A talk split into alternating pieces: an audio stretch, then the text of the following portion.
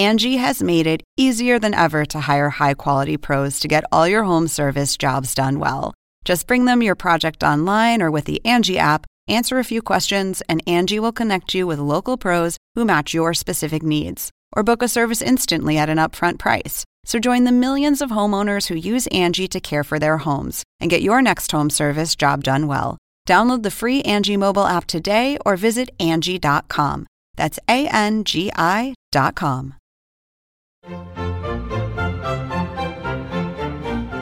Según el diccionario de la Real Academia Española, La cultura pop se define como el conjunto de las manifestaciones en que se expresa la vida tradicional de un pueblo. nosotros la definimos como Música, cine, televisión, famosos teatro, moda. y arte. ¿Y tú? ¿Cómo la defines? Somos Zona Hop, con Marisabel Houston y Javier Merino. Sábado 5 y se han de estar preguntando por qué hasta hoy sale esto. Ah, porque la quisimos hacer de emoción, diciéndoles quién iba a estar el día de, pues de ayer, pero que está saliendo hoy, que la entrevistamos la semana pasada, en fin. Pero bueno, ya estamos aquí, que es lo importante. Yo soy Javier Merino desde la Ciudad de México, mi Twitter es arroba Javito Merino. y yo soy Marisabel Houston desde la ciudad de Atlanta. Mi Twitter es HoustonCNN. A ver, esto es una ocasión especial. Nosotros, yo lo presento como si fuese una fiesta, una ocasión especial. Nosotros no queríamos emocionarlo de esta manera, pero lo que pasa es que algunas veces Katy Perry enloquece, ¿no? El Katy Perry malévolo que algunas veces no sale y en esta oportunidad nada más quiso grabar a Javier Menino en la grabación anterior y yo desaparecí. Así que tuvimos que grabar, son, ¿qué, qué día es hoy? Cuatro, es el viernes 4 de agosto, casi las 7 de la noche aquí en Atlanta y por eso usted está recibiendo este episodio el sábado 5. La cuenta del programa en Twitter es arroba zonapopcnn y como lo diría Cristian Castro, tiene la palomita. Y si tú nos quieres escuchar o haces o no. Y si, y si quieres escuchar alguno de los episodios anteriores o alguna entrevista en particular, tienes que meter a nuestra página de internet, a nuestra página web, tulastraes.com, que es cnnespañol.com, diagonal o barra zona Oye. hub. Y también nos Tú, tú vienes de un almuerzo o algo así, te tomaste unas birritas o qué, porque No, no, no, no, no, deja, ojalá, pero fue una, una cena, una cena, una comida, literal. Me fui a, a comer con Alejandra Morón, Moronitas Wong, a un restaurante aquí en Polanco que cuando vengas Houston te voy Pero a yo llevar. creo que se te No, pasaron no, los no, no, tragos ¿qué porque no puedes leer. Te estoy diciendo que no tomé nada. A ver, ¿qué parte no queda clara? No tomé nada. Es un sugar rush el que Ah. traigo porque un postre que, si se meten a mi Instagram, que es Javito73, van a ver el postre. A ver, yo me estoy metiendo. Es un pastel de helado de vainilla con chocolate que lo flamean, le prenden fuego. No, no, no, no, no, no, no. Es azúcar, Ah, azúcar y más azúcar. Y eso que yo no como azúcar. Y por eso estoy diciendo. Pero no saben qué cosa tan exquisita. En fin, ¿dónde los pueden escuchar? Si tienen sistema iOS, en Apple Podcast, en iTunes y ese mero, ese mero Houston. Y además fue una comida de degustación, o sea, comimos desde ceviche peruano, comida colombiana, comida mexicana y comida argentina. No, no, no, no, no, no, o sea, Y además con buena compañía, moronitas es lo máximo. Hello. no, o sea, ahorita que estábamos eh, caminando de regreso, me dice, es que estoy, quiero rodar. Y dije, yo quiero vomitar. O sea, yo quiero vomitar. O sea, nada de que quiero rodar. tal de que no me hagas el Alejandro Fernández ahorita en esta grabación y me jacarees aquí en el... No, no, no, no, no, no, no, no, no, para nada. Pero si están en la Ciudad de México, tienen que ir al restaurante Rosa Negra. Exquisito, Uh. en la calle de Mazarik, que es la calle principal. Y el postre, el pastel que subí a mi Instagram, se llama Bake Alaska. Bueno, yo voy a ir ahí contigo la próxima vez que vaya, pero a ver, hemos hecho demasiado espacio porque estamos muy alborotados el día de hoy, pero lo que nos querías decir, ¿en dónde nos pueden encontrar si tienen iOS? Apple Podcast, en iTunes estamos con Ozona Pop y lo que siempre les pedimos que nos dejen sus comentarios, sus estrellitas de recomendación, que nos digan a quién quieren escuchar, a quién de plano digan, no, este no, como Backstreet Boys. Ay, Ellos no los traigan qué nunca". estúpido. ¿Perdón? No. Exclamó la Ah, pero si entonces dirían en sync y tú sí, en sync porque yo me tomé la foto con en sync en la alfombra roja. Yo no lo dije. Yo no lo dije y lo traje a Los podemos tener a los dos, los podemos tener Pero a es los más, dos. o sea, Sí. NSYNC debería de ser más de tu época. Backstreet Boys sí es de mi época, es más de mi ¿Cómo que de época que, tu época? Salí- o sea, los Backstreet Boys salieron en el 96, fue el primer disco. Yo me recuerdo ir a una tienda de discos y todavía tenían cassettes, cassettes. ¿Qué traes con los cassettes? No, ¿Qué pero es que traes la en gente que los esté- cassettes? Yo amo los cassettes, pero a ver, bueno, si nos, eh, si están en Android, nos pueden seguir en Podcast Republic, Podcast. Hable bien, Ay, hable Dios bien, mío, y yo soy el borracho. Podcast. Podcast Addict, Pocket Cast. Si no tiene ninguno de estos dos sistemas, pero todavía quiere escuchar Zona Pop, que eso es lo que nos encanta, pues busquen TuneIn, que está disponible en cualquier parte e incluso en la computadora si usted pone tunein.com y busca Zona Pop CNN, ahí nos va a encontrar. Vamos de nuevo con estos highlights de la semana que ya los habíamos. eh, Esto parece, la, eh, como dice Miguel Ángel Antoñaza, es el día de la marmota, porque siento que lo estamos haciendo todo de nuevo. Oye, por cierto, muchas felicidades a Miguel Ángel que está celebrando sus primeros 20 años en CNN en español. Hoy Es nos un mandó una fotografía. Hoy nos mandó Es fotografía de él con un pequeño reconocimiento que dice que está cumpliendo 20 años. Muchas felicidades, querido Antoñanzas. Te mandamos un gran abrazo y un besote. ¡Ole, hijo mío! ¡Ole! Hola, soy Fernando del Rincón y el highlight de la semana llega gracias al patrocinio de Conclusiones, Fuentes Confiables y Conclu Highlight. A ver, Merino, ya lo presentó Fernando, lo del highlight de la semana. Tu highlight es espectacular porque estuviste rodeado de gente que yo quiero que llegue la semana que viene para escuchar estas entrevistas. La verdad, sí. eh, Netflix Ajá. hizo un evento en México para medios de comunicación en donde presentó varias de las nuevas temporadas de las series que tiene. Eh, trajo tanto actores eh, nacionales, locales de habla hispana, como, y aquí es donde Marisabel casi me mata, porque vinieron actores de la serie... ¿Qué serie fue? Los Defenders. Eso, de los Defenders de, de Marvel. Vinieron los protagonistas de la película Bright, en la que sale Edgar Ramírez, el venezolano. Vinieron también de qué? De Stranger Things, ¿no? También, te dije. De Stranger Things, que son los chavitos. Y estuvimos platicando con ellos y la próxima semana les vamos a transmitir y a presentar todas esas entrevistas tanto en nuestro episodio número 21 como en nuestra página de internet CNN Español, diagonal, no, cnnespañol.com, diagonal, zona pop. Y van a ver a Merino haciendo las preguntas. Te lo voy a editar para que te veas, Merino. ¿Qué te parece? Por favor, si eres tan Para amable. que se lo mandes a tu mamá y le digas, mamá, mira, salgo en CNN. Sí, claro. Y ¿Ah? que no vea que nada más es puro. eh, Bla, bla, bla. Sí, exacto, exacto. Y que no vea que nada más entrevisto a personas de su época como Valeria Lynch, Hashtag atrapado en los 80. sino que también soy un poco más actual y reciente. Bueno, yo quiero ver la de Finn Jones, corazón, ojos de corazón, y Edgar Ramírez, ojos de corazón tricolor, porque Edgar lo amo y lo adoro, y a Finn Jones es un nuevo crush que tengo. ¿Y, tú, ¿y cuál es tu, tu, tu highlight? Que tengo que editar esto dos veces. Ándale. Bueno, ¿y, qué, y qué- qué pasó? ¿Qué fue lo que hiciste, lo que no hiciste? La computadora en donde lo grabé. Tú sabes que aquí tenemos ya, o sea, como lo dije, una Katy Perry, un poltergeist que se mete aquí a las cabinas de, de grabación. Y me cuentan los muchachos, Valentina y David Cox, em, que la computadora en la que lo grabé se la habían llevado unos días antes los ingenieros. Y al parecer resetearon todos, todos los settings y las preferencias, ¿no? Y entonces dentro de las preferencias que resetearon estaba la del programa que usamos para grabar el podcast. ¿Pero quién hace eso sin preguntar? ¡Qué lindos! ¡Qué lindos! Entonces se grabó nada más Merino. Pero bueno, aquí ya estamos grabándolo. Y mi segundo highlight es que, como te dije ayer, siento que esto es el día de la marmota. Estoy estrenando un nuevo look. Encontré mis nuevos lentes. No, nuevos lentes, pues estos tienen como dos años. Los lentes rojos y parezco Piero Barone en versión femenina y venezolana. Tenemos escucha en República Checa. ¿Qué tal? A ver, habla en checo. No, pues ya no me recuerdo qué es lo que dije ayer. hello, my friend, y en lenguaje universal.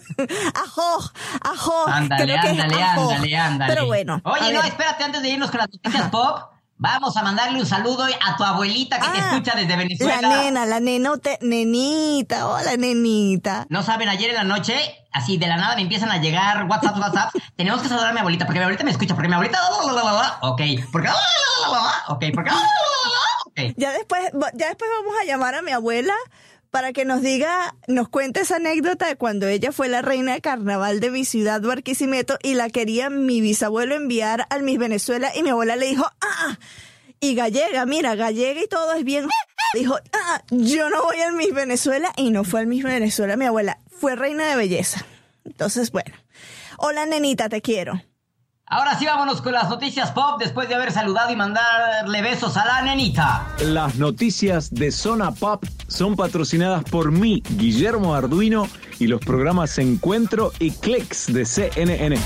Javier, y si de algo sirvieron los problemas técnicos de este viernes con el episodio 20 de Zona Pop, es que logramos meter esta noticia que te voy a comentar. Tú seguro ni siquiera la has leído y estás luciendo un poquito despistado. Pero nos llega gracias a nuestro amigo Jesús García, vocero de Google y de YouTube sobre Despacito, esa canción que muchos ya quieren dejar de tocar, pero a nosotros todavía nos obsesiona aquí en Zona Pop. Despacito, quiero respirar tu cuello despacito.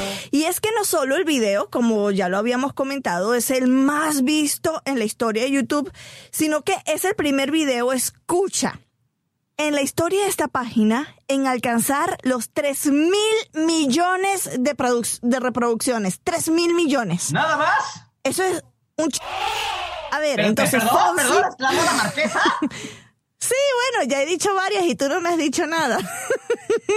Fonsi agradeció en su cuenta de Instagram a las fanáticas y a sus fanáticos que hicieron de este video el más visto en la historia y por supuesto a su isla, Puerto Rico, por ser el escenario más hermoso del mundo. Dice que viva la música latina y agregó esta frase que se las voy a poner de la boca de Fonsi con el hashtag This is how we do it down in Puerto Rico. Antonio D'Amico, la pareja del diseñador de moda Gianni Versace, habló por primera vez desde el asesinato de su pareja en 1997 para dar su opinión sobre la actuación de Ricky Martin en la miniserie American Crime Story.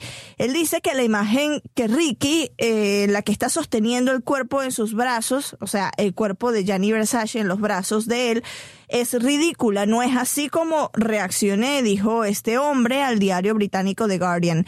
D'Amico reveló que el disparo y la secuencia posterior sucedió tan pero tan rápido que él fue retirado de la escena del crimen y que jamás llegó a sostener a su pareja como mostraron en la serie televisiva. Él dice que en ese momento todo para ese escureció, se, a él lo alejaron, no vio más de lo que de lo que sucedió allí.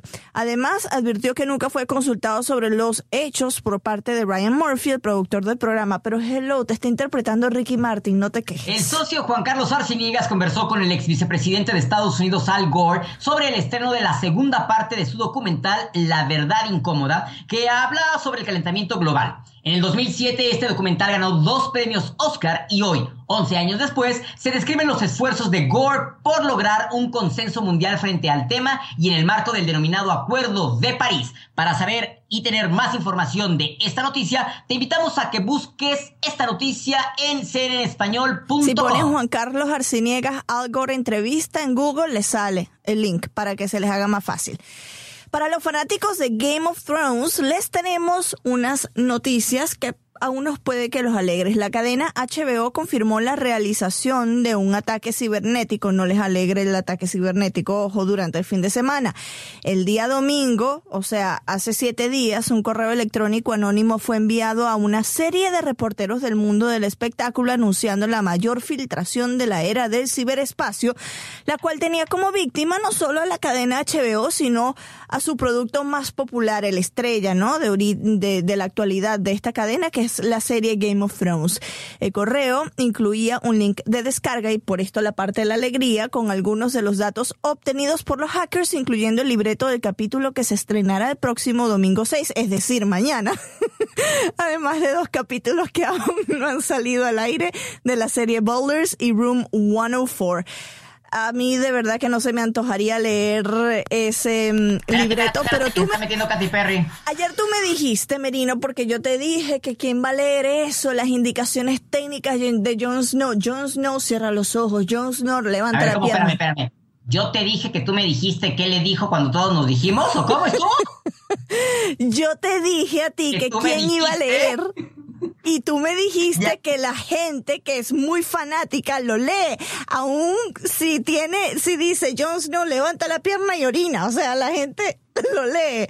Y ahí me saliste con algo de los Backstreet Boys otra vez, que si me pasa una canción que no sea no sé, lanzado, obviamente, si yo la voy a ver, así que entiendo a los fanáticos que se alegraron por el hecho. Punto. Caso cerrado. ¿Y eres fanático o fanática de los videojuegos? Pues esta nota te interesa. Un equipo de investigadores de la Universidad Oberta de Cataluña y del Hospital General de Massachusetts analizaron 116 estudios científicos diferentes con el fin de conocer la influencia de los videojuegos en nuestro comportamiento y nuestro cerebro. Los científicos concluyeron que jugar videojuegos mejora la atención sostenida y la Aumenta el tamaño del cerebro, así como el desempeño de partes de este responsables de las habilidades visoespeciales, es decir, la capacidad que tienen las personas para representar, analizar y manipular objetos mentales.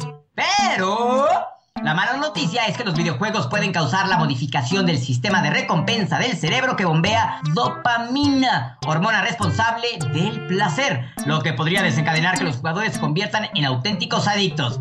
O sea, después de todo este choro que me acabo de echar, nos dicen que, uy, los videojuegos te vuelven adictos. O sea, hello, hello, no necesitas de un estudio de, de 116 diferentes científicos para que te digan que te vuelves adicto a los videojuegos. Ay, las entrevistas del día de hoy tenemos tres grandes entrevistas. Bueno, la última entrevista son como cinco en una pero todas son muy, muy buenas. La primera que les vamos a presentar es con una venezolana que hoy es una de las reinas de las redes sociales. ¿Su nombre cuál es, Marisabel Houston? Sasha Barbosa, pero muchos de ustedes seguros la conocen en las redes sociales como Sasha Fitness y literal nos ha tratado de educar a muchos, menos a ti, Merino, porque comiste dona enfrente de ella. Así de, yo así de que por acá comiéndome la dona, el chocolate así embarrado en la nariz, y Sasha me veía con una cara de, ¿qué haces? No, no. Y no porque se le estuviera haciendo agua a la boca de, que yo estaba saboreando Yo creo que sí, porque como está embarazada debe tener antojo, ¿no? Si, si te le apareces ah, con una tres leches, imagínate. Es más, eso es un reto para ti. Búscate una tres leches y le mandas la foto porque esa mujer va a babear. Y me va a odiar. Por cierto, Sasha, quiero mi harina de hot cakes, de esos que comentaste. Sí, la harina de hot cakes harina de hot cakes. La exigimos, Merino y yo, para preparar los domingos, pues las panquecas en la casa. Si te decimos el nombre Sasha Fitness, muy seguro que lo vas a reconocer. Muchos en redes sociales la llaman la gurú fitness de Venezuela y precisamente ahí en las redes sociales es que Sasha comenzó a dar sus consejos. Es entrenadora personal certificada, Javier, y tiene estudios de nutrición deportiva. Y como buena licenciada de administración logró convertir esta pasión en una empresa. Javier te presenta una de las maracuchas más cool que yo conozco en la vida, Sasha Javier, Javier Sasha. Hola Sasha, maracucha entonces de Maracaibo. Sí, Qué calor hace en Maracaibo y cómo me gustó. Si yo te contara algún día las experiencias que tuve en Maracaibo, nos pasaríamos horas, pero eso será en otra ocasión. Un placer, Javier. Bueno, yo te creo. En Oye, Sasha. divierte bastante. ¿Cómo fue que comenzaste tu carrera? A ver, mi carrera como tal la comencé hace más o menos tiempo ya, hace como ocho años. Ahora, mi carrera digital en redes fue aproximadamente hace como seis años. Eh, yo comencé de una manera muy rudimentaria y espontánea en Twitter. Y yo dije, bueno, yo voy a utilizar esta red social para dar tips que es lo que me gusta, me encanta compartir lo que sé. En esa época la gente no usaba las redes sociales para dar información, sino más como para socializar. Y yo básicamente comencé en redes cuando las redes estaban comenzando. Em, poco a poco fui dando información en 140 caracteres y la gente vio resultados, se fue corriendo la voz, comenzó a crecer mi following y luego salgo embarazada de mi, de mi hija Abril. Eh, luego yo documenté todo ese proceso y el posparto, eso también hizo que creciera un poco eh, la, cantidad de seguidores que tenía. Y luego de allí se, sale Instagram, me uno a esta red social y es donde yo de verdad puedo como plasmar todo lo que me encanta compartir como recetas, rutinas, tips, contenido, cosas de mi día a día también como para humanizar todo esto del fitness y es cuando todo se viraliza. Vienen los libros, las conferencias y bueno, ahora YouTube y yo voy como brincando de plataforma en plataforma para irlas cultivando. Pero ha sido un trabajo de poquito a poco, tengo ya seis años en esto. Hoy en día vemos que sale gente en redes y ya al, al año tienen un millón de seguidores y lo mío ha sido de hormiguita. Pero a ver, Sasha, ¿tú siempre has sido fit o hubo un antes y después de, de la llegada de Abril? No, yo siempre he vivido este estilo de vida de distintas maneras y eso es algo que a mí me encanta, que esto va evolucionando contigo. Eh, antes de yo ser mamá, lo hacía de una manera más ligera, yo era, estudiaba, trabajaba, solo tenía una hora para hacer ejercicio.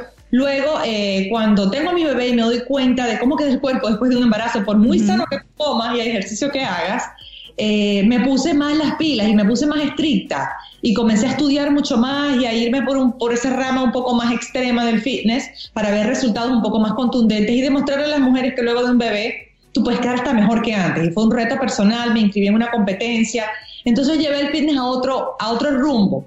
Eh, ya hoy en día trato de llevar un enfoque más holístico, eh, más integral, integrar también la parte espiritual, la parte motivacional, ir más hacia lo orgánico, hacia lo natural, porque ahí es a donde vamos. Entonces yo a lo largo del tiempo he evolucionado también y le he dado distintos giros a este estilo de vida que se adapta a la vida de cada quien. No hay una sola manera de vivirlo y eso es lo que a mí me encanta.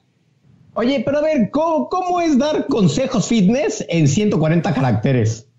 Bueno, yo comenzaba, yo, te, yo daba clases como de cinco horas corridas en Twitter. Yo era famosa por eso porque yo hablaba mucho. Entonces yo daba tips yo decía, bueno, vamos a hablar hoy de los carbohidratos. Y yo iba dando tips en 140 caracteres, pero podían haber 50 tweets uno tras otro.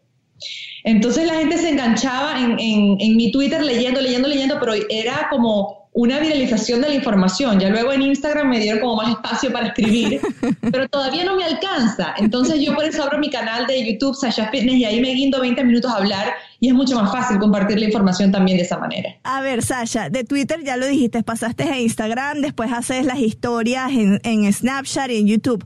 ¿Cómo repartes ese tiempo para mantener tu negocio en redes y tu vida personal? Bueno, eh, con el tiempo me fui dando cuenta que si yo quería... Eh, dedicarme a esto tenía que hacerlo a tiempo completo. Porque yo al principio compartía mi trabajo terrenal en una oficina con, mi, con mis redes. Hoy en día mi trabajo son las redes y tengo aparte mi negocio paralelo con mi esposo que tiene que ver con mi imagen en redes sociales y los productos que se han derivado, con mi marca personal, que ya ya tienes la registré casi que a nivel mundial y trabajamos en función a eso. Entonces él se encarga, mi esposo se encarga de la parte operativa, de llevar mis ideas al plano terrenal y yo me encargo de diseñar producto, control de calidad, mercadeo y mis redes. Entonces es un trabajo que yo puedo hacer desde la casa, eh, al mismo tiempo manejo mis redes, estoy con mi hija, pero yo lo hago de una manera desordenada. Yo decirte que tengo una agenda y bueno, de esta hora voy a hacer redes, no, mentira. O sea, yo ahí más o menos me voy ingeniando durante el día y manejando mi tiempo lo mejor que puedo. Ahorita tocaste un tema muy particular, eh, que te tardaste un tiempo en convertirte en Sasha Fitness y algo que es como algo, o sea, vamos, lo que te quiero preguntar es, ¿cuántos años te tardaste en convertir esta marca en algo redituable? Porque hemos platicado con otras personas como Pérez Hilton, que nos comentaba que era al principio, pues, o sea, no lo veía como un negocio ni como una marca y que se tardó muchos años en que la marca Pérez Hilton le resultara una ganancia económica? ¿Cuánto te tardaste tú? Uf, ha sido por pasos. Los primeros tres años míos en redes sociales yo no ganaba nada. Porque yo aparte he sido de las que nunca he querido vender publicaciones, nunca he querido vender contenido, nunca he querido aliarme con una marca de alimentos o algo así. Yo era bastante celosa con eso porque yo hablo de salud y quiero mantener mi credibilidad. Y por eso mismo de no querer vender tweets, no querer vender fotos, no querer vender nada, es que mi esposo me empieza a empujar y a decirme, bueno, entonces crea tú tus propios productos a tu estándar de calidad. Vamos a hacer un negocio de esto entonces, porque llevas tres años invertida en esto, casi sin trabajar. Eh, también estaba siendo mamá a tiempo completo, pero lo agarraba como de muleta también, no estaba trabajando, estaba dedicada a las redes y la gente decía, Sasha debe estar forrada porque está... Mi pobre esposo trabajando, trabajando, trabajando y yo dedicada a esto sin, sin nada. Luego vienen los libros, que los libros, eh, el, libro, el primer libro que escribí, Las recetas de Sasha Fitness, ha sido todavía el número uno en ventas en Venezuela a nivel histórico. que es una cosa loquísima. Y luego ese libro se comienza a vender en Colombia y he estado desde que salió en los cinco primeros lugares, en México, en Estados Unidos, en España, en Argentina. Se regó el libro, entonces eso me comenzó a como generar ingresos a nivel de marca. Luego vienen las conferencias y las conferencias me permitieron internacionalizarme y hago, he hecho conferencias en muchos países de Latinoamérica, conferencias de 2.000, 3.000 personas, de gente de ese país, no de venezolanos que iban a verme.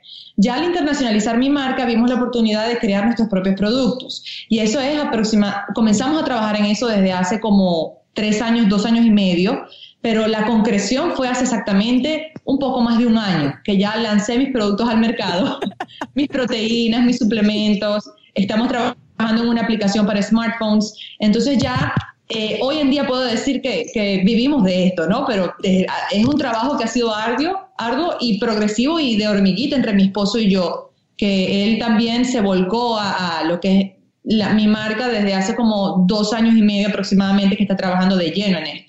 La gente que nos escucha en el podcast no puede ver lo que acaba de ocurrir. Y es que mientras Sasha, y yo voy a cortar este video, Javier, y te voy a poner. sí, lo voy a poner al frente, porque mientras Sasha nos contaba todo lo de su empresa, Javier empezó a hacer rutinas de ejercicio. Y ya estoy adolorido. Ya me duele el abdomen, la espalda baja, la espalda alta, todo. Muéstrale por qué estás haciendo eso. ¿Cuál es tu almuerzo, Javier? ¿Ah? Ok. Eh, miren, para que se mueran de la envidia, estoy comiendo barritas de amaranto muy sanas. No, pero eso no es lo sano. Lo que espérame, espérame, espérame, no me presiones, no me presiones. Papas fritas. El yin y el yang. Y cafecito. Y no tengo agua, no tengo agua, pero era también como para, para yo decir, ok, si ella pudo, si ella pudo convertirse en una fitness master, pues nunca es tarde para empezar, ¿verdad? tarde, nunca. Sasha, ya lo mencionabas, tienes los batidos de proteínas que son deliciosos. Yo tengo el de fresa, el de chocolate y soy fan número uno. En Instagram Stories has hablado de otros dos productos que estás trabajando. Mencionaste una mezcla de, de panquecas proteicas que yo la necesito en mi vida y el polvo BCAA. ¿Cómo van esos planes? Bueno, mira, eh, eh, nosotros tenemos varios productos en la línea de producción, como quien dice, pero los vamos lanzando de manera estratégica porque hay mucho trabajo detrás de eso. Eh, yo con la calidad soy bastante picky y, muy selectiva. Nuestra proteína, además de ser pura y aislada, viene de vacas que fueron alimentadas exclusivamente con pasto. Y esto lo que quiere decir es que es una proteína que va a ser libre de antibióticos, de hormonas de crecimiento, que tiene más CLA, ácido linoleico conjugado, omega 3, vitamina E entonces es una proteína de muy buena calidad y de buen sabor, no tiene edulcorantes artificiales, tiene enzimas digestivas. Estamos ahora eh, a punto de lanzar el, que tú mencionabas, el, suplemento para el entrenamiento, que es para cuando haces ejercicio durante tu rutina y contiene BCAA, que son aminoácidos de cadena ramificada, glutamina, L-carnitina, HMB y JICA. Estos componentes te ayudan a mejorar tu rendimiento, te ayudan a mejorar la recuperación muscular. Eh, al mismo tiempo, tienen una función metabólica importante, disminuyen los niveles de cortisol, que es la hormona del estrés. Esto a su vez ayuda a controlar los niveles de insulina. Entonces, a largo plazo vas a mejorar composición corporal, pero también tu rendimiento y niveles de energía como tal. Entonces, a mí me encanta este producto, es vegano, no tiene colores artificiales, no tiene sabores artificiales, solo con stevia. Entonces, es un producto de muy buena calidad, que es uno de los que me tiene más emocionada también, porque yo lo vengo utilizando, y mi esposo también, y mi mamá y mi hermana, desde hace como año y medio que yo pruebo las cosas en mí por mucho tiempo para ver efectos a largo plazo y luego sacarlo al mercado. Eh, y la otra es en las panquecas, que es una de las cosas, los pancakes o hotcakes, que también le dicen, que, me dieron a conocer, que es una de las recetas que yo más hago en los desayunos porque es rápido, delicioso y nutritivo, pero toma tiempo. Entonces eh, diseñé una mezcla que contiene ya la clara de huevo en polvo, eh, la avena, la chía, todos los componentes y solo tienes que agregar agua. Es totalmente natural, no tiene aditivos artificiales, entonces es como una manera de simplificarle la vida a la gente también. Ese es uno que viene después del BCA. Y bueno, ahí tenemos otros, pero a medida que vaya viniendo vamos viendo. Yo quiero saber dónde se venden esa harina de hot cakes, porque yo todos los domingos me paro y hago hot cakes. Es mi desayuno favorito de fin de semana, así que por favor. No, yo te voy a mandar el libro de las recetas de Sasha porque ahí está la receta de cómo hacerlo. Claro. No, pero, si, pero si ya está hecha, ya más fácil, rapidito, agua y órale. Esta mezcla va a estar muy pronto disponible. Siempre comenzamos, lanzamos todo en Amazon y en nuestra página web, sashafitness.com, y ya tenemos, por lo menos la proteína, eh, ya está en México, ya está en Panamá, va a entrar en Colombia, ya tenemos un distribuidor en Argentina. Entonces ya en sitios locales como tal van a poder comenzar a conseguir todos mis productos. Hace poco, Sasha, en cnnespañol.com eh, publicamos un reportaje que habla sobre la mejor hora para hacer ejercicio. Hay quien dice que es en la mañana, justo cuando te levantas, que te vayas a correr o que te vayas al gimnasio. Otros dicen que es justo al mediodía para que te relajes y otros dicen que saliendo del trabajo en la noche para sacar todo el estrés. Desde tu punto de vista, ¿qué nos recomiendas? Mira, la mejor hora para hacer ejercicio es cuando tú tengas el tiempo. Vamos a partir por allí. Porque si te pones con tecnicismos, a veces esperando que venga la tarde porque viene un pico de energía y tal, no hiciste. Entonces, cualquier momento en el que tú puedas hacer ejercicio, mejor. Ahora, eh, hay momentos en el día para ciertas actividades que son un poco más beneficiosos. En la mañana es ideal para el cardiovascular, además que te ayuda a regular tu ritmo circadiano, que es el reloj biológico interno. Entonces, si tú haces tu cardiovascular en la mañana, durante el día tus niveles de energía van incrementando y en la noche ya comienza a darte sueño a una hora normal. Ahora, el entrenamiento de fuerzas, las pesas, el que hace CrossFit, el que hace gimnasio, pues ese tipo de ejercicio dicen que las mejores horas están entre las 2 y las 6 de la tarde, a las 4 o 5 de la tarde siendo una de las mejores horas, porque es cuando tus músculos son más receptivos para ese tipo de carga, donde hay un pico de energía bien bueno también que se puede aprovechar. Ahora, cuando no recomiendo hacer ejercicio en la noche, porque esto va a alterar tu patrón de sueño. Mm. El ejercicio da energía y eso es una de las cosas que más me gusta. Cuando tú haces ejercicio en la mañana, pues te activas para el resto del día y te sientes como, enérgico, ¿no? El ánimo se te sube. Cuando tú haces ejercicio en la noche, quedas despertado y te, da, te puede dar este insomnio. Entonces, por eso no se recomienda tanto por la noche. Ahora, en a las 3 de la mañana y tú así corriendo como eh, haciendo el plazo de Flash Dance de Maniac, Maniac con la flor. Otra cosa, yo, por ejemplo, no tengo el tiempo para ir en la mañana al cardio y en la tarde a las pesas. Tendrías que, tienes que tener un horario muy flexible para hacer la, la forma ideal. Entonces, yo lo hago en la mañana a las 10 de la mañana voy, hago mi entrenamiento de pesas y luego mi entrenamiento de cardio. Y me funciona. Hay gente que sale del trabajo a las 6, 7 de la noche y solo puede ir a esa hora. Entonces creo que es una cuestión de adaptarlo a tu estilo de vida. Pero si vamos a los tecnicismos, pues ese que te acabo de explicar. Estás embarazada de tu segunda bebé y por supuesto tu rutina ha cambiado. Felicidades ante todo, porque sabemos que, han sido unos meses duros, pero ya llegó la alegría de, esa pancita que tienes. ¿Qué le recomiendas? ¿Y ya sabes qué es? Es sí, una niña niña. Sí. Ay, qué chido, qué padre, felicidades. Gracias. ¿Qué le recomiendas a las madres que quieren seguir una vida activa durante la gestación o que quieren comenzar una vida más activa durante el embarazo? Mira, eh, yo he hablado mucho sobre esto en mi canal de YouTube porque es importante que la gente entienda que si tú llevas un estilo de vida saludable, activo, el embarazo no es una ocasión para interrumpirlo, al contrario, hay que seguirlo haciendo. No estás enferma, estás embarazada, tú puedes continuar tu rutina haciendo ciertos ajustes. Ahora, si tú nunca has, has hecho ejercicio, y esto es lo que veo mucho, nunca haces ejercicio, pero quedan embarazadas y dicen, este es mi momento. Entonces, quieren activarse, hacer algo que su cuerpo no está acostumbrado a hacer. Entonces, allí es cuando puede ser contraproducente. Tu cuerpo tiene que seguir haciendo actividades que está acostumbrado a hacer, no cosas que no normalmente hace. Entonces, yo siempre le digo a la gente, si tú quieres quedar embarazada, tres meses antes de comenzar a buscar, comienza a hacer ejercicio. Acostumbra a tu cuerpo a hacer ejercicio y así puedes continuarlo. Porque lo, cierto es que el ejercicio durante el embarazo te va a ayudar a que tu embarazo como tal sea más saludable, ayuda a prevenir diabetes gestacional, ayuda a aliviar la retención de líquido, mejora tu estado de ánimo, alivia muchas dolencias, incrementa tus niveles de energía, ayuda a que puedas dormir mejor, el parto se hace más fácil y recuperas tu cuerpo más rápido también, porque el cuerpo mantiene el metabolismo un poco más activo, conserva la masa muscular si haces pesas, este, que es lo que recomiendo, y pues luego todo es más sencillo. Pero indudablemente que el ejercicio es un aliado durante esta etapa. Oye, Sasha, recuérdanos cuáles son tus redes sociales en todas las redes sociales en las que estás. Ok. Instagram, Twitter, Facebook y YouTube es Sasha Fitness. Mi nombre se escribe S-A-S-C-H-A. Snapchat es el único distinto porque me robaron el usuario y es Sasha guion bajo fitness. Oye, y siguiendo con las redes, si, si las redes fueran físicamente alguien o algo, ¿qué les dirías? ¿Les agradecerías algo? Claro, o sea, yo le, yo le agradezco a las redes sociales todo, porque ellos prácticamente me dieron la plataforma y el trampolín para hablarle a tanta gente. Yo jamás en mi vida me imaginé que alguien en México, en Colombia, en Argentina se iba a saber mi nombre y que iba a conocer mi trabajo. El poder motivar y ayudar a tanta gente es algo que me llena de alegría y siempre estaré agradecida a las redes sociales por eso, porque fueron quienes me dieron a conocer. No es como un cantante que utiliza las redes sociales para estar en contacto con sus fans, no, es que yo salí de allí.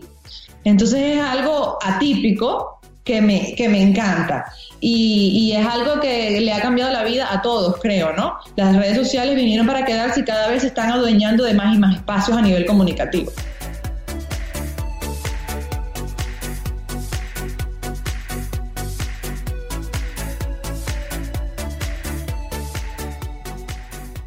Divertida la entrevista, la verdad. Yo nunca me imaginé que alguien que fuera muy fitness tuviera tantos seguidores en, en Twitter. O sea, como que no o sea, no, como que yo siento que Twitter es nada más para decir, ay, qué rico pastel me estoy comiendo, ay, estoy viajando, ay, miren el, eh, o sea, así. O para trolearme a mí, Merino, porque esa es tu especialidad, tu misión diaria, ¿no? Eh, te despiertas como cerebro diciendo, hoy voy a trolear a Marisabel. La segunda entrevista que les vamos a presentar, para mí... Es lo máximo quedé muy satisfecho, quedé muy contento. Eh, es alguien que quizá para muchos digan quién es, pero para los que venimos de la década de los 70 de los 80s y, quizás hasta de los 90s, seguramente esta canción la han escuchado en cualquier boda, en cualquier fiesta. Ha de ser de las canciones más sonadas en todo el mundo, ¿no? La gente que diga que, o sea, que, de verdad se pregunte quién es, es, vive debajo de una piedra y necesita urgentemente conocer sobre la música, porque es una de las grandes de la música mundial. Y además tú, ayer cuando, cuando grabamos este episodio, en la primera parte, me comentabas que para ti significa un, la segunda mejor entrevista o tu segunda mejor entrevista con la que soñaste en tu vida. ¿Cuál fue la primera y que tiene mucho que ver con, con esta que hiciste, no? Antes de eso, escuchen nada más el corito de la canción para que sepan de quién hablamos.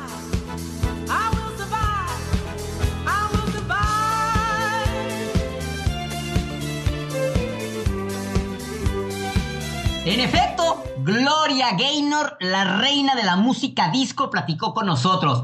Y sí, la, para mí la mejor entrevista que he hecho fue con Celia Cruz hace, pues que habrá sido, se acaba de cumplir 16 años, como 17 o 18 años la entrevisté en México. Y para mí fue una entrevista increíble que ya les contaré por qué fue que, fue increíble, ¿no? Nada más les voy a decir que al final le, dije, le, le pregunté, señora Celia Cruz, ¿me permite darle un beso? Y su respuesta fue, güero, si mi cabecita de algodón, su esposo Pedro Knight, que estaba ahí en la entrevista, te lo permite, dame hasta dos. Bueno, para mí fue en éxtasis que Celia Cruz me dejara darle dos besos. Y después, lo mejor para cerrar con broche de oro, me pregunta, güero, ¿me permite darle un beso? Y yo así, ah. volteo con Pedro Knight y le digo, si su cabecita de algodón de azúcar le permite, besuqueme todo lo que quiera.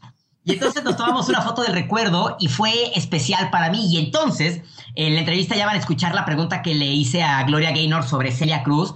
Y entonces para mí fue, y tú lo mencionabas, cerrar un círculo de dos personas tan grandes en la música. Vamos a escuchar la entrevista para ya callarnos y que la puedan escuchar.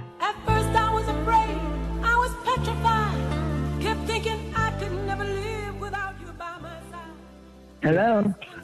Hola, Miss Gaynor, ¿cómo está? Hola, ¿todo bien? ¿Tú cómo estás? Para serle honesto, estoy muy emocionado y no lo puedo ocultar de estar con usted al teléfono.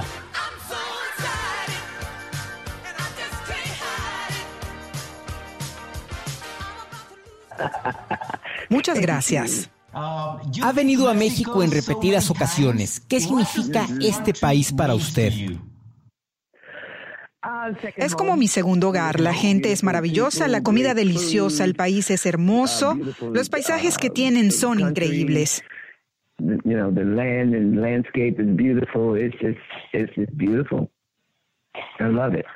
¿Qué podemos esperar de los dos conciertos que dará en México? El primero en la Ciudad de México y el segundo en León, Guanajuato. Una gran fiesta. Voy a cantar los temas más representativos que he grabado. Por supuesto que voy a cantar los éxitos I Am What I Am, Never Too Late to Say Goodbye y también I Will Survive. Cantaré temas, mi nuevo disco de gospel que ya está a la venta.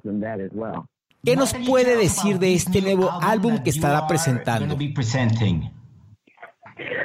El nuevo disco se llama Testimonio, que es mi testimonio de vida y amor por Jesucristo y lo que ha hecho para que mi vida sea mejor y lo que puede hacer por la vida de cualquier persona que se acerque a Él.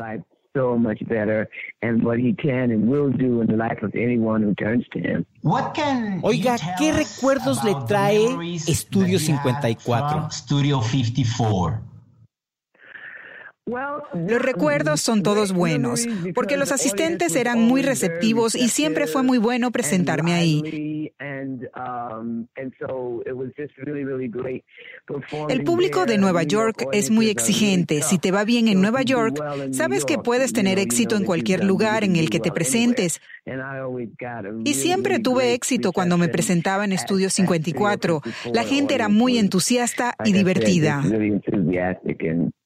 Y como dice la canción, si puedes hacerla aquí, puedes hacerla en donde sea. Exacto. ¿Cree que un lugar tan icónico como Estudio 54 podría existir hoy en día? Oh, sure. Por supuesto, porque la gente aún baila, la gente aún ama la música. Estoy segura de que hay lugares como Estudio 54. Lo que tenía en ese entonces es que era la novedad y desde entonces han abierto muchas discotecas y para que alguna se parezca o tenga algo como Estudio 54, debe de tener un algo extra.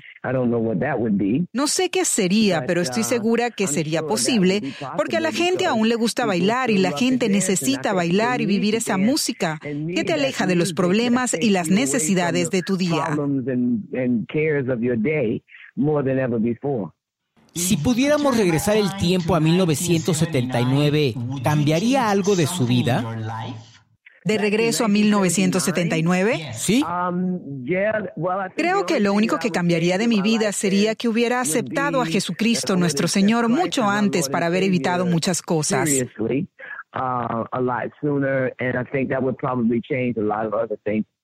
¿Qué tan difícil fue leer su propia vida en el libro I Will Survive? De hecho, no fue nada complicado. Al contrario, me ayudó a darme cuenta a dónde había llegado en mi vida y cómo he superado dificultades en mi vida. Y que me han hecho darme cuenta de cómo he ayudado a muchas personas. ¿Con quién le gustaría hacer un dueto hoy en día? Hmm. Mm, probablemente con Justin Timberlake y Alicia Keys. Wow, wow. I like those. Creo que le voy a rezar a todos los dioses para que se hagan esos duetos. Sería maravilloso. That would be amazing. Yeah, I think so. Celia Cruz falleció hace 16 años el pasado 16 de julio. Oh Ustedes eran muy cercanas e incluso cantó su propia canción I Will Survive en español en un homenaje que la cadena Telemundo le hizo a la cantante. ¿Qué es lo que recuerda de Celia Cruz? Recuerdo que era amable, dulce y muy querida por toda la gente que escuchaba su música. Era muy gentil. Y por supuesto, su conocido azúcar. Claro, eso lo recuerdo.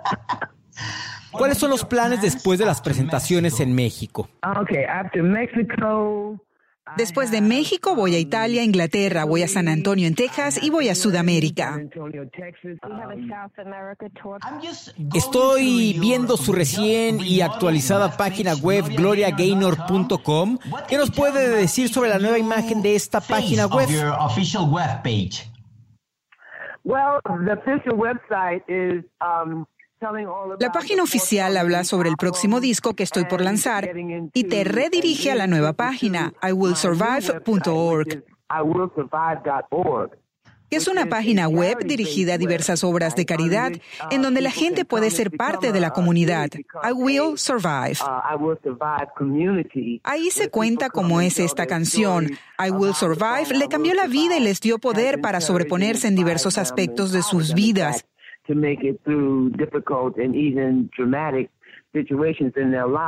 Como les dije, es una página llena de obras de caridad en donde tenemos mercancía que ayuda a diversas causas, como la del cáncer de mama.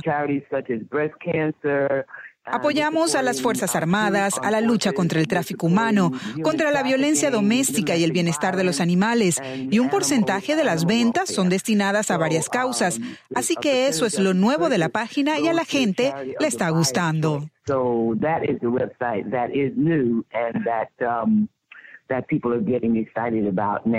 ¿Cómo fue que decidió trabajar con sus fans y con estas causas?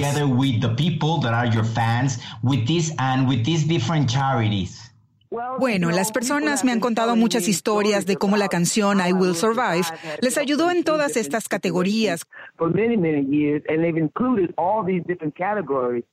como la espera familiar para que sus seres queridos regresen sanos y salvos de las guerras, o como han sobrellevado la muerte de un ser querido.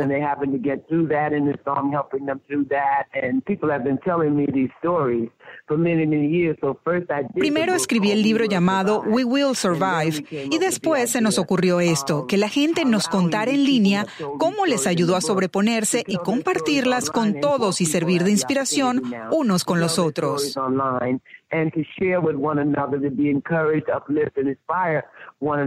¿Y cómo fue que I Will Survive le cambió la vida? Me cambió la vida en muchos sentidos. Para comenzar, me llevó a viajar por todo el mundo, pero también me ha servido de inspiración. Cuando tengo un mal momento en mi vida, como la muerte de mis hermanos, la de mi madre y la muerte de mi matrimonio, me han cambiado la vida. Me han ponderado e inspirado para salir adelante y así haber viajado por todo el mundo y ser una inspiración para todo el mundo.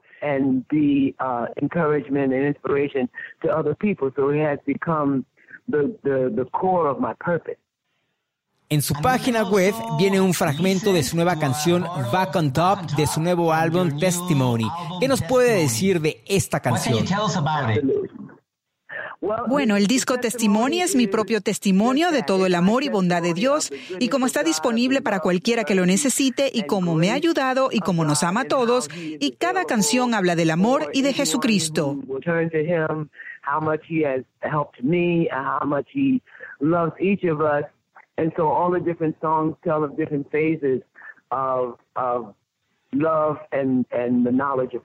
Si pudiera tomarse una taza de café con Dios, ¿qué le preguntaría o qué le diría? Ay, Dios mío, creo que le diría todo lo que lo amo y le preguntaría por qué es que Él me quiere tanto. Miss Gaynor, muchísimas gracias por haber conversado con nosotros en CNN en español. CNN en español. Gracias, fue mi placer. Adiós. Adiós. Javier, ya tú lo dijiste, esta parte no está dentro de la entrevista porque fue justo cuando ya estabas despidiéndote de ella eh, durante la llamada pero espero que de verdad te logres tomar la foto con Gloria Gaynor y que después nos subas en las redes la foto con Gloria Gaynor y la foto con Celia Cruz juntitas. No, si yo lo que quiero y que quedé con, con la persona que la trae a México es que nos dé una entrevista en video para que la podamos subir a nuestra página www.cnnespañol.com diagonal zona pop y puedan ver, o sea, ¿Por qué es que es la reina de la disco? Así de sencillo. Yo te tengo otro reto. Ay, Dios. Para esta entrevista te vas a poner el, la peluca afro que, y te vas a ir vestido como de disco. ¿Vestido sí? ¿Peluca? Pues tengo que buscar alguna. Si alguien tiene alguna boda donde den ese tipo de pelucas, invíteme por favor o guárdame la peluca ya toda sudada y me la pongo. y la tercera y última entrevista del día de hoy, ¿con quién la hicimos, Marisabel? A ver, la tercera entrevista, bueno, son como cinco entrevistas con el elenco del musical Billy Elliot de México. Yo las escuché, obviamente, las edité y están, no saben, o sea, todos los personajes, cada uno de ellos que habla, el mejor amigo de Billy es, es es lo máximo. O sea, me encantó cómo se expresa en la entrevista. El propio niño que hace de Billy Elliot también súper dulce pues los adultos, ¿no? También eh, eh, yo estoy que, que quiero agarrar un avión e irme a México a ver este musical, porque nada más escuchándolos ya me cautivaron. Esta historia eh, no está basada en la imaginación de alguien, sino realmente existió Billy Elliot, no exactamente bajo las circunstancias que, vimos en la película, porque la película él no tiene mamá, se murió su mamá, y en la vida real el que interpreta a Billy Elliot, bueno, el que era Billy Elliot, sí tenía a, su mamá y a su papá quienes lo apoyaron desde un principio. Trabajaban más para tener dinero y poderle pagar las clases, no de ballet, sino de tap, que bailaba con la hermana. En fin, vamos a escuchar al elenco del musical Billy Elliot en la Ciudad de México y ahorita comentamos la nota.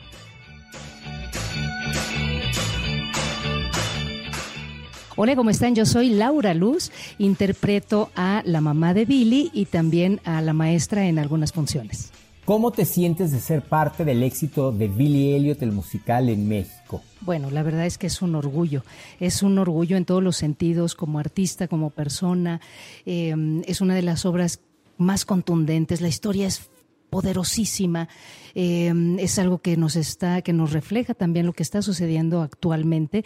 Y a pesar de que recreamos un momento en, en la historia de 1984 aún en el 2017 está tan vigente el tema y tan necesitado de poder seguirlo contando y contando muchas y miles de representaciones y más orgullo también que México es el primer país que recibe esta obra habla hispana, entonces pues es de por todos lados es una maravilla. Hoy en la actualidad ya no podemos decir que en Latinoamérica se hacen copias de los musicales de Broadway o de Londres, ya que prácticamente es la misma producción. ¿Qué implica esto para tu carrera? Bueno, es, es algo, es un, es un escalón que evidentemente es como más con más fuerza, ¿no? En el que, en el que subes este escalón y en el que dices, pues yo participo en un, en un proyecto de esa magnitud, de, de esa precisión y de esa pulcritud en la creación cuando te ibas a Estados Unidos o a Londres, pues veías esos grandes musicales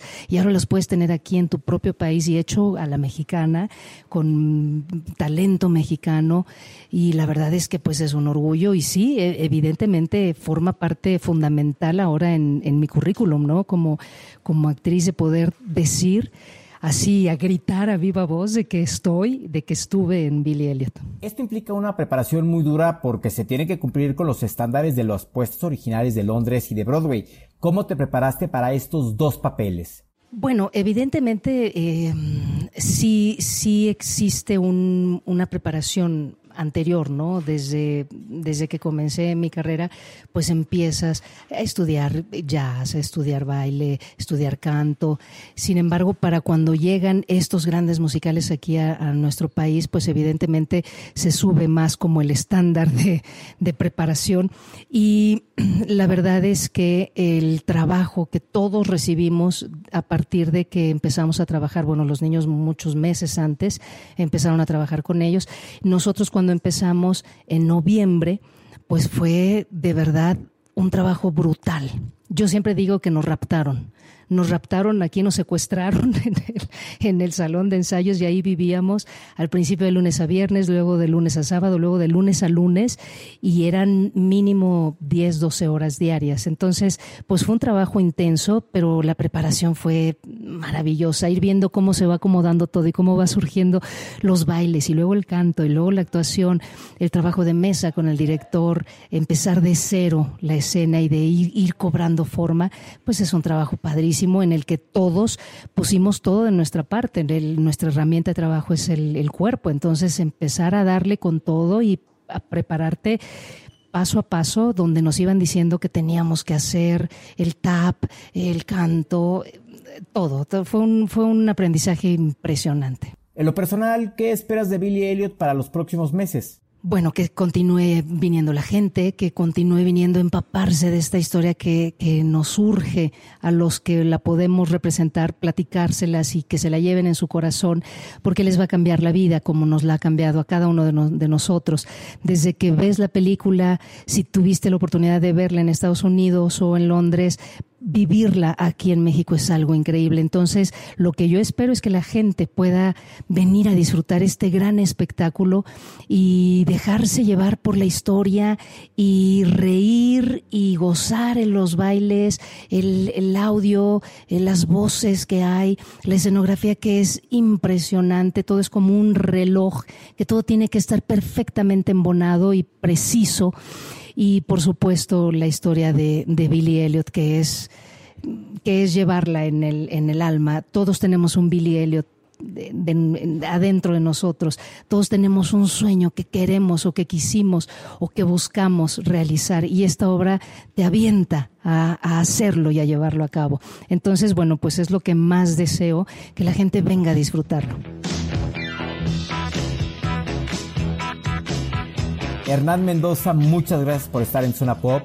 Y tú interpretas al papá de Billy, un señor con muchos sentimientos encontrados.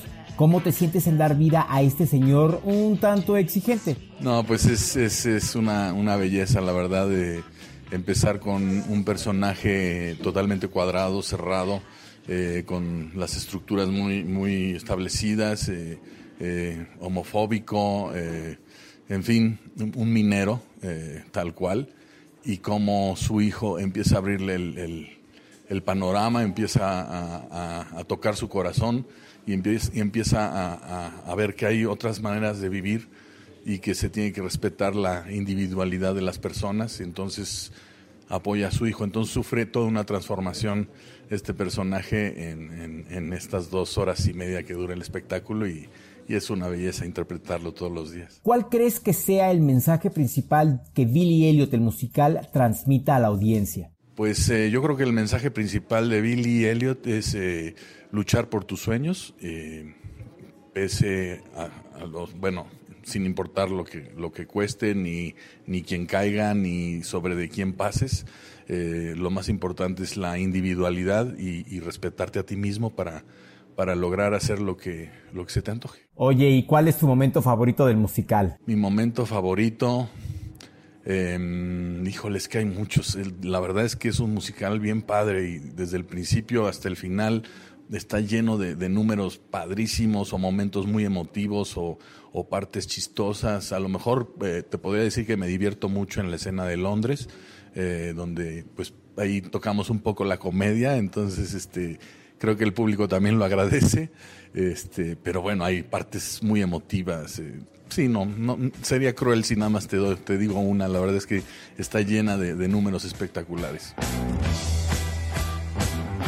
Ian, muchísimas gracias por estar en Zona Pop y hoy te toca a ti dar vida a Billy Elliot.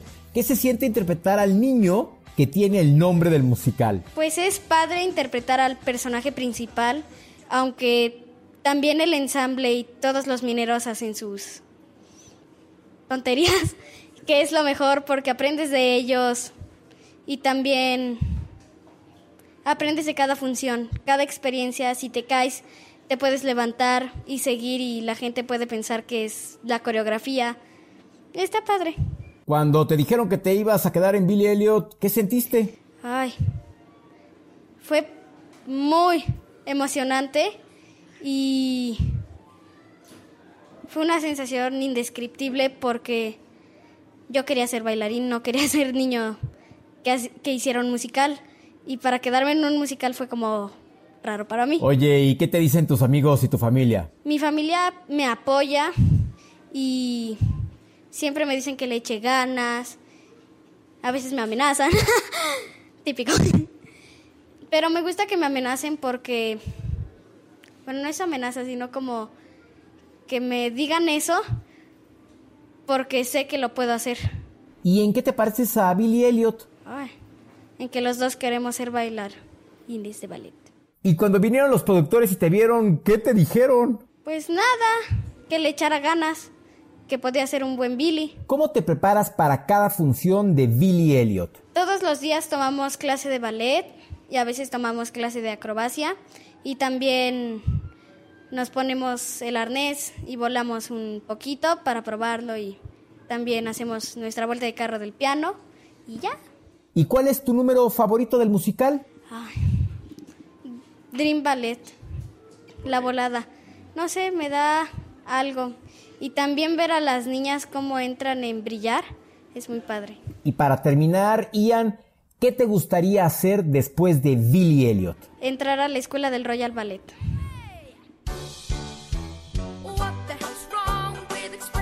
Hola Anton, muchísimas gracias por estar en Zona Pop. Y tú interpretas a Michael. Tu papel es divertidísimo, el mejor amigo de Billy.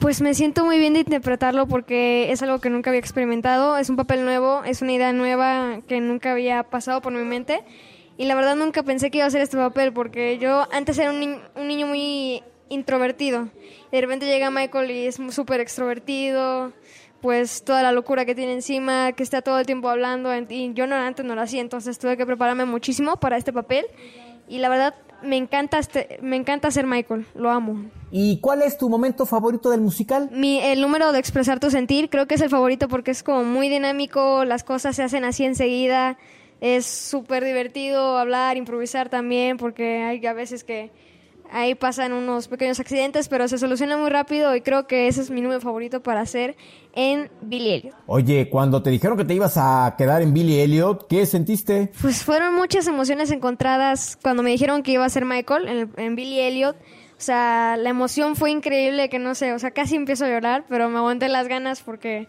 uh, yo puedo, ¿no? Entonces, pero sí, creo que fue la mejor sorpresa que me han dado y estuvo, incre bueno, estuvo increíble esa sorpresa, porque entre tantos niños, entre que había muchos talentos y otros eran más introvertidos, extrovertidos, dije, yo no voy a quedar porque yo soy muy serio. Pero al final me eligieron para el papel de Michael y fue increíble.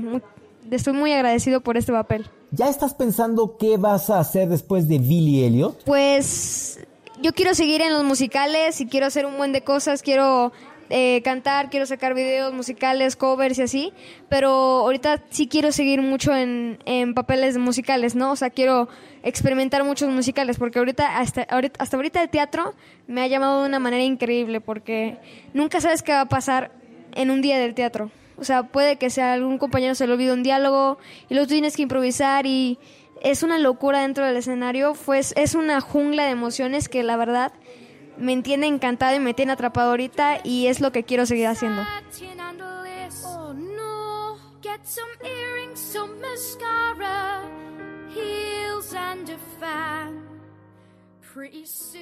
Doña Norma Lazareno, muchísimas gracias por estar con nosotros en cnnespañol.com y en Zona Pop. ¿Cómo se siente de celebrar 60 años de carrera y de ser parte de Billy Elliot, el musical? Pues es como la cereza de mi pastel personal, porque pues imagínate qué satisfacción que haya durado tanto tiempo vigente, que yo no me haya equivocado en el momento de tomar la decisión de ser actriz y que contemporales, con buenas épocas, con malas épocas, con tristezas con alegrías, yo sigo aquí con el mismo entusiasmo, la misma ilusión y en un gran, gran proyecto que es Billy Elliot. Su personaje es un punto clave para que Billy tome una decisión muy importante. Pues sí, en el momento en que el público ve, viene y ve la obra, se da cuenta que genéticamente Billy heredó el gusto por el baile. Claro que esta pobre mujer no tuvo la oportunidad de desarrollar sus aspiraciones, pero de que trae el cosquilleo de la danza lo trae a través de la abuela. ¿Qué tanto hay de Norma Lazareno en la abuela Edna y de la abuela Edna en Norma Lazareno? Yo creo que la alegría, la alegría de que a pesar de que pasan los años, tiene uno la energía, tiene uno el deseo, tiene uno... Eh, la ilusión de que ahora a través de mi nieto, Billy, voy a haber eh, de alguna manera realizado lo que yo hubiera querido ser de joven y que por circunstancias no pudo ser. Pero no, no te creas, este, no digo que Norma Lazareno um, tenga algo que ver con la abuela, más que en el, en el humor de alegría y de energía. Pero somos totalmente diferentes. ¿Cuál considera el principal mensaje que tiene este musical? Primeramente, que la familia debe apoyar a los hijos, a los nietos, a los sobrinos, a que realicen su sueño. Que no den por anticipado que no les va a ir bien, que es una profesión muy difícil, que tiene además muchos prejuicios como es el, la danza en, en muchos países, en los pueblos, en las ciudades pequeñas y grandes, y que ahora afortunadamente ya está todo eso liberado y comprendido y asimilado. Entonces creo que es una lección de vida para los que aspiran algún día a alguna profesión que aparentemente no les va a redituar económicamente hablando, pero la gente no se da cuenta que hay una cosa que se llama vocación, que a pesar de los pesares, aunque no sea una carrera de gran, gran éxito, si haces lo que tú quieres, lo que amas, para lo que naciste, eres el 80% de la felicidad está contigo. Y con el mosquito que nos anda rondando también. Al final, el público sale muy contento. ¿Qué representa esto para usted como la primera actriz que es? Pues que se sienten satisfechos porque ven un proyecto lleno de, de mm, un proyecto respetable, un proyecto lleno de energía, de verdad, de autenticidad, de sacrificio, de riesgo para los productores económicamente hablando, que no midieron ningún, ninguna limitación para ahorrarse algo, que es una obra que no le pide nada a la versión en Londres. Yo no vi la, la versión de Nueva York, pero también me han dicho que no, que no está, está al mismo nivel y tal vez con nuestro, nuestro estilito puede ser que esté mejor que en ningún lado del mundo. Y, y eso hace que la gente se salga muy contento, muy sorprendido de la calidad del espectáculo que están viendo y del mensaje, porque tiene de todo, tiene música, tiene baile, tiene drama, tiene comedia. Es el espectáculo más completo que uno puede aspirar cuando ve una comedia musical. Y Billy Elliot es, para mi gusto en este momento, la mejor comedia musical que hay en México. Y para terminar, en una sola palabra, ¿cómo definiría a Billy Elliot el musical? Perfección.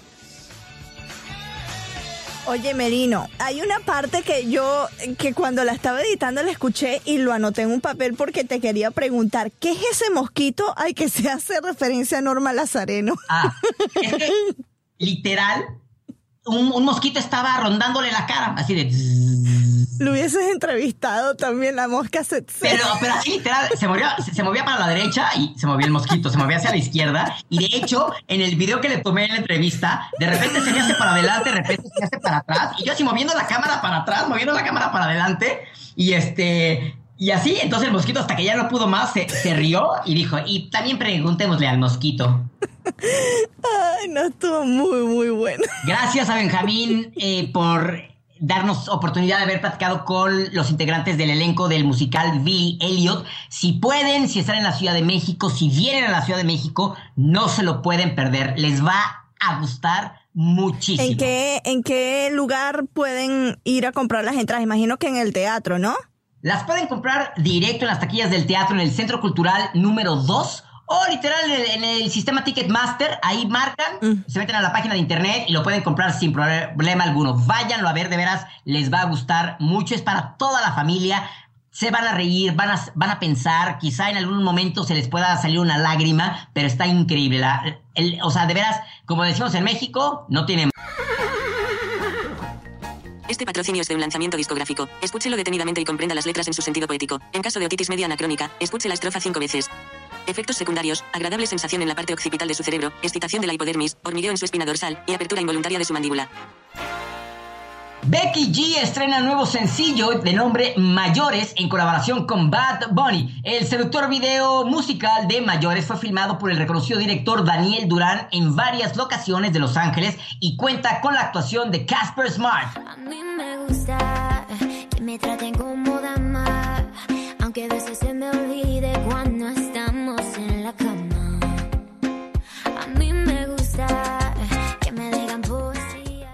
es Casper Smart? Que, que ayer decíamos y también se me olvidó. El que fue novio de Jennifer López. Claro, es cierto, es cierto, es cierto, que era ¿El bailarín y es coreógrafo, ¿no? Sí, sí, sí. James Addiction, Ritual de lo Habitual, Alive at 25, un tributo al segundo disco de la banda que curiosamente tiene nombre en español. Grabado en el ahora demolido anfiteatro Irvine Meadow de Irvine, California, en donde hace 25 años nació el famosísimo festival de verano Lollapalooza, fundado por precisamente el vocalista de James Addiction, Perry Farrell.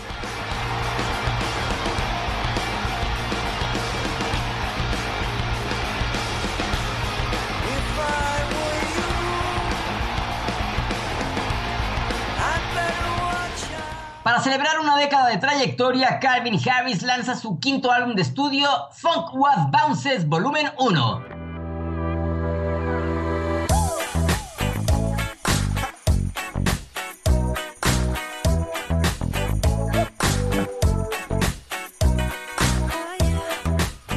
Y, y tú pensabas que Calvin Harris era miembro de One Direction.